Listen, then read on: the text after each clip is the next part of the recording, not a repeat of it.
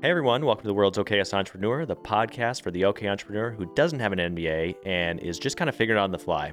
I'm Andrew Vomhoff, owner of Wham Industries, a product-based business out of Minnesota that's been we've been running our business for I think 12 years now. Yeah, Yeah, 12 years.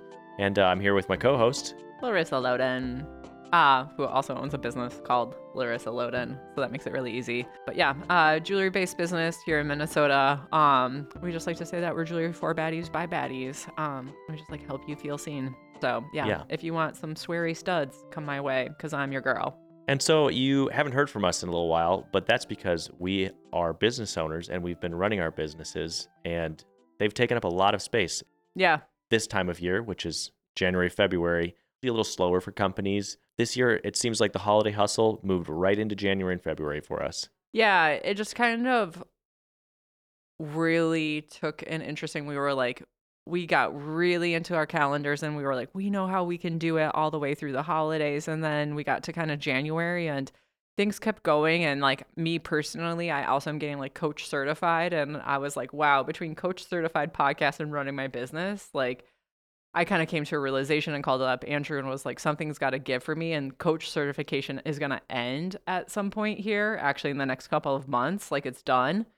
Um, but I kind of was like, we kind of just have to rework how we're doing this because we both have been like, the weekly is it's a lot for us to kind of keep Right. up and we were kind of like and in lots of times in your business when it's something isn't working for you you just kind of have to relook at it and be like what is a different way i could do this or what is a way that's more efficient or works for me so we're going to seasons Right, we're going to go to seasons. So in March, Larissa and I have a day plan where we're going to sit down and kind of lay out the next season.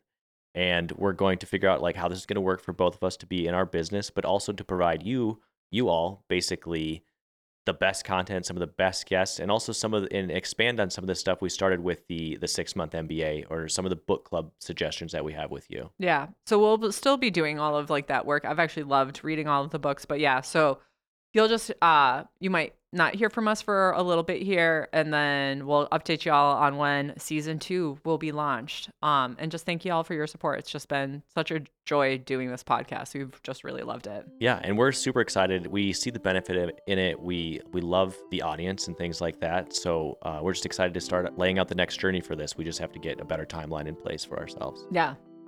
And we will do that. We will do that. Yes. Keep- So, yeah, have an okay week, y'all. Yeah, have an okay week. We'll talk to you soon. Talk to you soon. Bye. Bye.